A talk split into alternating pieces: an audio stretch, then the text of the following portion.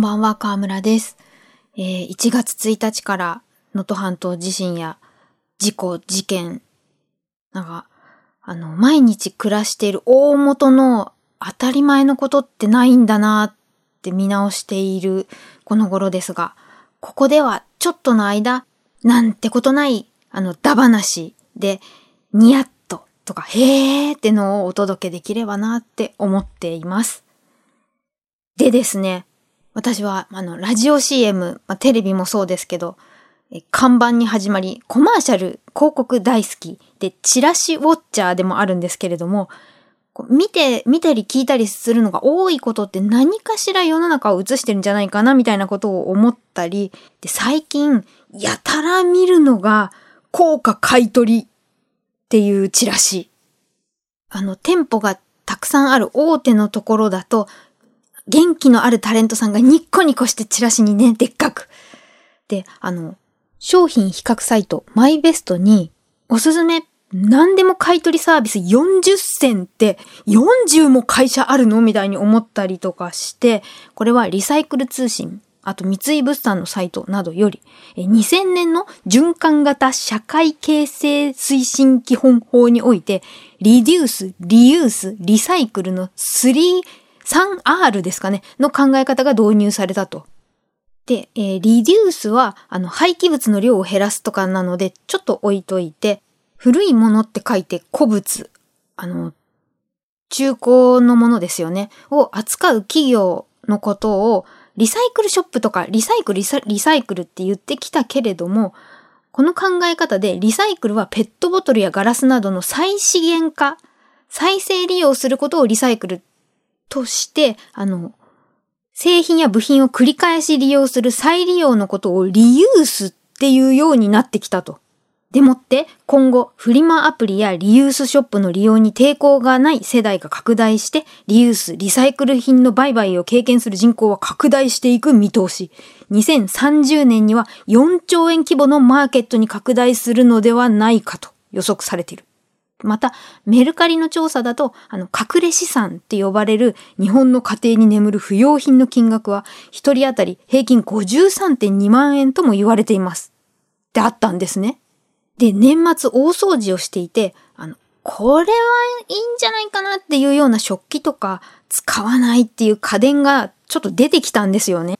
で、あの、高く買い取りますっていうお店のチラシを見ると、本当に何でもいいみたいで、昔遊んだ人形、フィギュアとか、切手、あと、お酒飲みかけでもいいですよみたいに書いてあって、で、チラシに載ってない商品でもぜひ一度ご相談ください。そのお店が行けない距離じゃないんで、もう電話して直接持ってっちゃおうと思ったんですよね。だけれども、大荷物で行って、あの、失敗したくないので、ちょっと気軽にテルみたいに書いてあったんで電話をしてみたんですよ。そうしたらば、食器ですか？どのような食器なのか詳しく教えてください。だあ圧がすごくて、こりゃダメそうかなって、ちょっと弱気になりまして、その、松重豊さんの井の頭五郎を彷彿とさせる、こう、お前何やつそなたの申すことは確かかな？っていう警戒がものすごくてですね、できれば持ってって見てもらいたいので、こっちも極力丁寧に説明して、あの、5時半にお伺いします、みたいなことになりました。とりあえず第一関門は突破したと。そして夕方、もう真っ暗な中、あの自転車にまたがって、こう割れ物が心配なので肩にかけたりとかして、もうガチャコガチャコ、引っ越しするのぐらいの感じでお店に向かいました。すると、おそらく先ほどのお電話の主、渋い中年男性が、あの、窓口いくつかあって、そのうちの一つ、迎えてくれまして、で、白い手袋をはめて、一応ニコニコしてるんですけど、何かがオブラートに包まれた感じで、で、こちらもあの、真心込めて、梱包したのを、これですって出して、少々お時間いただきます。寝踏みタイム。で、びっくりして嬉しかったのは、その、査定している間に、こうプレートを出されて、こちらの中からお好きなお飲み物をお選びください。でえ、いいの？なんて思いまして。で、結構優先何曲分かぐらい、まあ時間が、待ち時間がありまして、その間、どうしても隣の窓口とかの、こう、声が聞こえてくるやりとりが。で、身分証ないとこれ買い取りできないんですよね。いや、忘れちゃったんですよね。いや、そうしますと、物々しいとか思いながら、最悪古いやつだから全戻しとかだったらどうしよう、みたいな、最高の想像と最低の想像をしてますよね。で、待っていたら、白い手袋を、お待たせしました。こちらの金額でいかがでしょうかえ？全部引き取ってくれんの？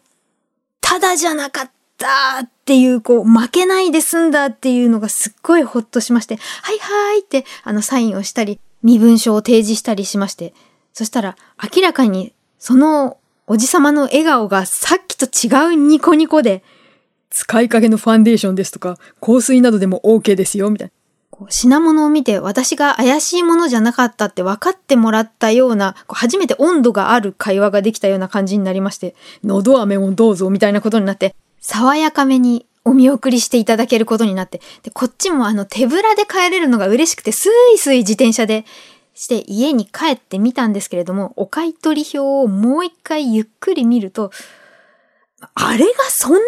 しかなんないっていうね、結構持ってって、あの、風邪薬一箱買えるかなぐらいの値段に、で、引き取っていただいたんですけれども、一番はっはっはって思ったのが、髭剃りとかで結構有名な会社の、